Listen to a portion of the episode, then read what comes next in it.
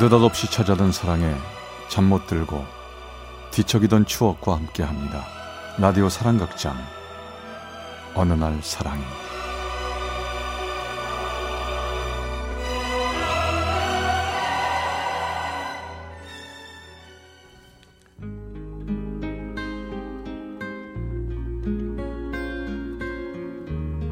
사랑의 체험수기 어느 날 사랑이 제 161화 마음속에 묻은 첫사랑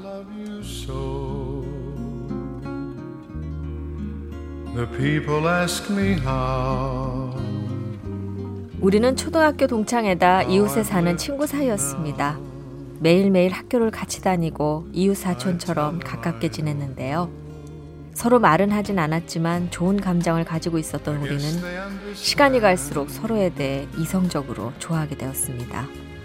그 겨울밤도 우린 이불 속에 같이 두 다리를 넣고 뭐가 그렇게 재밌는지 계속 이야기를 하고 있었죠. 그러다 갑자기 그녀가 뭔가 할 얘기가 있다는 표정으로 절 보면서 정색을 하고 말을 했습니다. 근데 나 할 말 있어. 내일 서울로 직장 구해서 가려고. 뭐? 서울? 어, 너 갑자기 그게 무슨 얘기야? 한 번도 헤어질 거라고 떨어져 있을 거라고 생각조차 해보지 않았던 전 충격을 받았습니다. 안 가면 안 돼? 아, 네가 어딜 가서 돈을 번다는 거야? 가발 공장인데 월급 많이 준대. 숙자도 그 공장에서 돈 벌어서 벌써 송아지 샀대. 숙자도? 어, 언제 가는데? 내일 아침에 가려고. 네가 걱정할까봐 미리 얘기 안 했다. 추석 때 올 거니까 걱정 말고 잘 있어.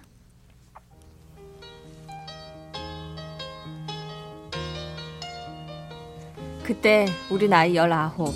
서로 좋아하는 감정은 있었지만 고백 한 번 서로 하지 못했고 손 한 번 잡아보지 못하고 그냥 들로 산으로 걸으며 얘기했던 게 다였던 그녀와 저였습니다. 내일이면 서울로 간다는 그녀를 생각하니 찬바람이 구멍난 제 가슴으로 들어오는 것처럼 슬프고 아팠습니다. 다음날 전 높은 언덕에 올라가 그녀를 배웅했고 음. 혼자 남은 고향에서 그녀의 편지가 오기만을 손꼽아 기다리고 있었습니다. 그리고 얼마 후 드디어 그녀의 첫 편지가 도착했습니다. 그동안 잘 지냈지? 난 서울 와서 일하면서 친구들도 많이 사귀었다? 근데 친구들 많아도 밤이면 네 생각이 많이 나. 음. 너도 서울에 취직하면 좋을 텐데.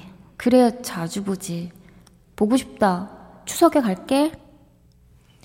전 그 편지를 가슴속에 품고 다니며 어서 추석이 되어 그녀가 오기만을 기다렸습니다. 드디어 추석날. 그녀가 온다는 날, 정류장에는 저를 비롯해 온 식구들이 나와서 그녀를 기다리고 있었습니다. 잠시 후 그녀가 버스에서 내렸습니다. 그녀는 서울물을 먹어서인지 뽀얀 피부에 정말 예쁜 서울 아가씨로 변해 있었습니다. 전 그날 밤 그녀를 불러 식구들 모르게 데이트를 했죠. 야, 응? 서울 좋아? 응, 정말 재밌어. 그럼 계속 서울에서 살겠네? 너도 서울 올라오면 안 돼? 야야, 그러지 말고 네가 자주 내려와라. 나 안 보고 싶냐? 응? 보고 싶어서 편지도 많이 썼잖아. 우린 아쉽게 데이트를 끝냈고 전 내일이면 다시 서울로 떠나는 그녀에게 편지를 써 그녀의 집 장독대 위에 편지를 두었습니다. 근데 그만 그녀의 아버지에게 들키고 말았습니다. 허허, 시상해. 아, 네가 감히면 우리 딸을 넘봐야. 어? 아니, 그 그게 아니고요. 뭐 아니긴 뭐 아니야, 마 편지에 다 써 있구먼. 아니 아버지 그만하세요. 야, 너 내 앞에서 당장 말해. 절대 앞으로 만나지 않고 편지도 안 쓴다고 빨리 얘기해. 아버지. 아, 저 아버님, 저 조, 좋아합니다, 아버님. 어, 택도 없는 소리 마. 네같이 가난하고 애비도 없이 자란 놈한테 우리 딸 줄 수 없어. 못 줘. 아버님. 저리 못 가. 야, 저리 못 가. 아, 아버지. 그 사람이 뭘 잘못했다고 때려요. 도움은 정말. 그렇게 울면서 그녀는 집을 나가버렸고 이틀 동안 집에도 들어오지 않았습니다. 전 너무 걱정돼 식구들과 함께 그녀를 찾아 나서기 시작했습니다. 이틀 후 찾아낸 그녀는 옆집 헛간에 숨어 있었습니다.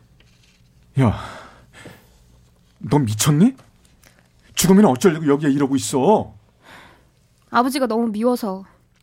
왜 너같이 좋은 애한테 뭐라고 하는 거야? 난 괜찮아. 너만 곁에 있으면 돼. 그냥 가자.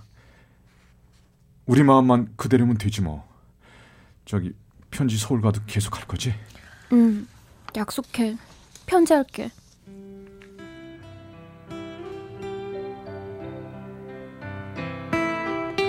그 후로도 우린 일주일에 두 번씩 편지를 했습니다. 그러면서 그녀와 저의 마음은 점점 깊어만 갔고 몇 년 후 전 군 입대를 하게 되었습니다. 입대 후 첫 휴가를 나오던 날 전 그녀를 찾아 서울에 갔습니다. 잘 지냈니? 음. 반갑다. 너무 보고 싶었어. 아주 의젓해졌는데? 아, 그래?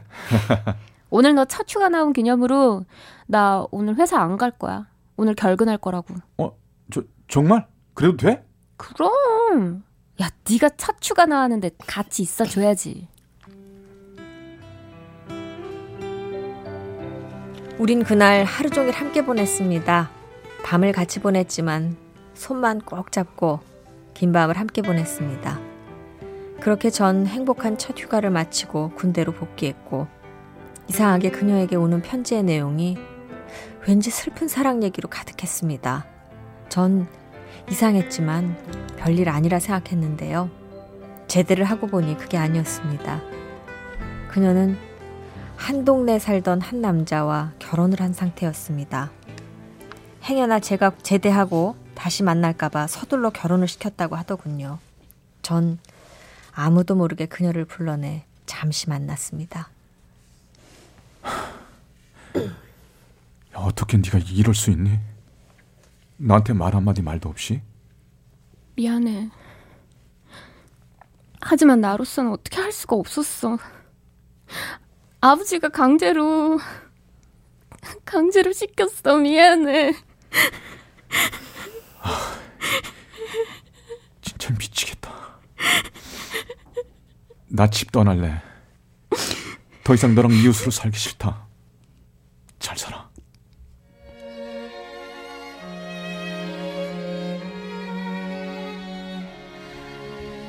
전 그렇게 고향을 떠났습니다. 그리고 얼마의 시간이 지난 후 저도 결혼을 하고 살고 있었는데 들리는 소문에 그녀의 남편이 의처증이 병적으로 심해 많이 힘들어한다는 얘기를 듣게 되었습니다. 하지만 저도 결혼한 몸으로 어쩔 수 없었고 그저 잘 살기만을 바랄 뿐이었습니다. 그러나 결국 몇 년 후 남매를 데리고 나가 그녀가 이혼을 하고 한 시장에서 장사를 한다는 소식을 들어야 했습니다.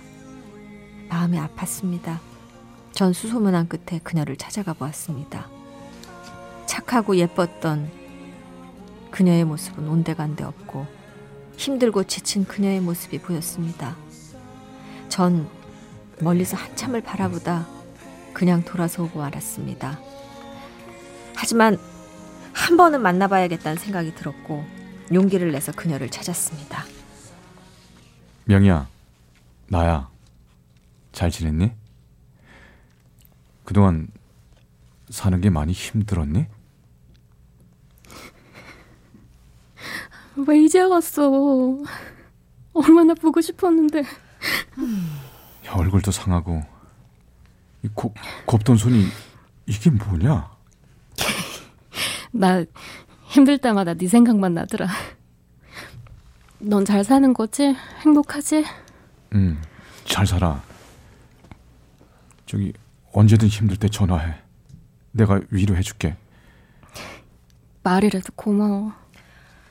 그렇게 헤어지고 나서 몇 달 후 다시 그녀에게서 전화가 왔습니다.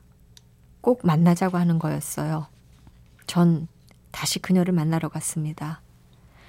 그녀는 저에게 흰 봉투를 하나 건네주었습니다. 저 이거 꼭 집에 가서 봐. 알았지? 나 그만 장사하러 간다. 전 집에 와서 조심스레 흰 봉투를 열어보았습니다. 그곳엔 편지 한 장과 천만 원짜리 수표 한 장이 들어 있었습니다. 미안해. 돈으로 보상하려는 건 아니지만 우리 아버지가 네 뺨 때리고 그렇게 말한 거 용서해 줘. 내가 너 배신하고 죄값으로 이리도 힘들게 사는 것 같다. 지금 와서 너에게 도움을 줄 수 있는 건 내 마음을 표현할 수 있는 건 이것 같아서 돈을 보내는 거야. 꼭 받아줘. 마지막 부탁이다. 전 너무나 놀랍고 기가 막혀 가슴이 뛰었습니다. 제 아내도 저의 첫사랑 그녀를 모르는 건 아니지만 갑자기 돈 얘기를 꺼내기도 그렇고 돌려준다고 해도 받을 그녀가 아니라는 생각이 들었습니다. 전 기회를 봐 되돌려줄 생각에 통장을 만들어 보관하기로 했습니다.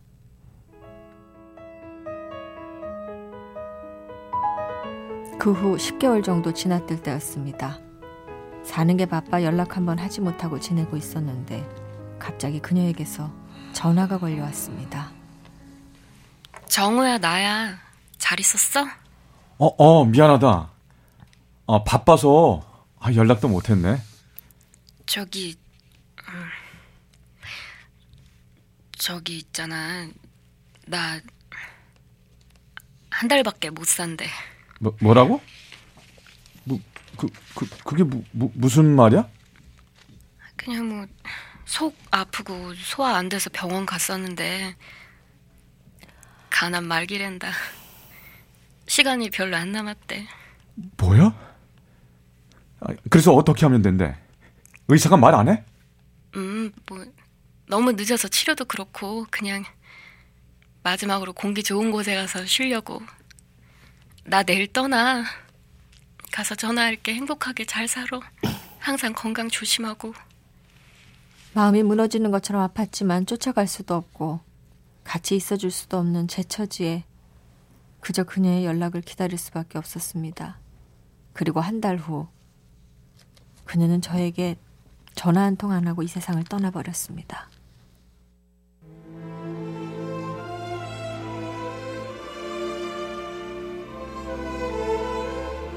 전 용기가 없어 아니 인정하고 싶지 않아 그녀의 장례식에 가보지 못했습니다. 그리고 1년쯤 지난 어느 봄날 전 꽃 한 다발을 사들고 그녀가 누워있는 그곳을 찾아갔습니다. 전 양지 바른 곳에 누워있는 그녀 앞에 앉아 혼자 중얼거렸습니다. 나 어떡하라고. 너 혼자 이렇게 여기 와 있어.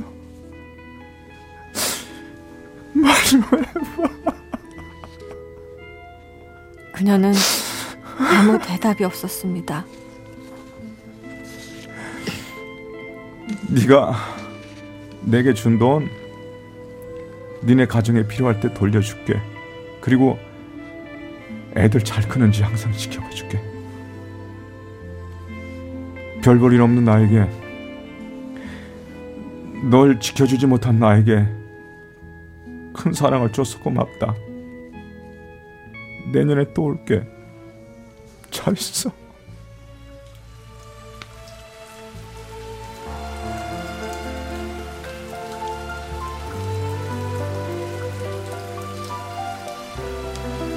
뒤돌아오는 길에 하염없이 봄비가 쏟아지고 있었습니다.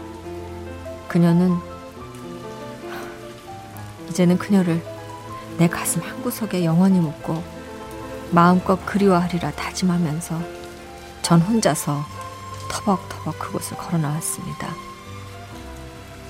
한때는 그녀가 같은 하늘 아래 살아있다는 것만으로도 행복해하던 때가 있었습니다. 그리고 그녀를 잊으려고 노력했을 때도 있었습니다.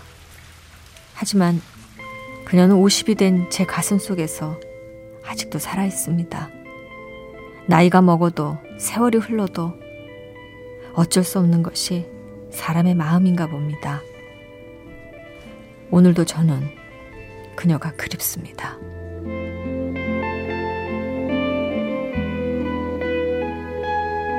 인천 서구 성남동의 김정호 씨가 보내주신 161화 마음속에 묻은 첫사랑 편이었습니다.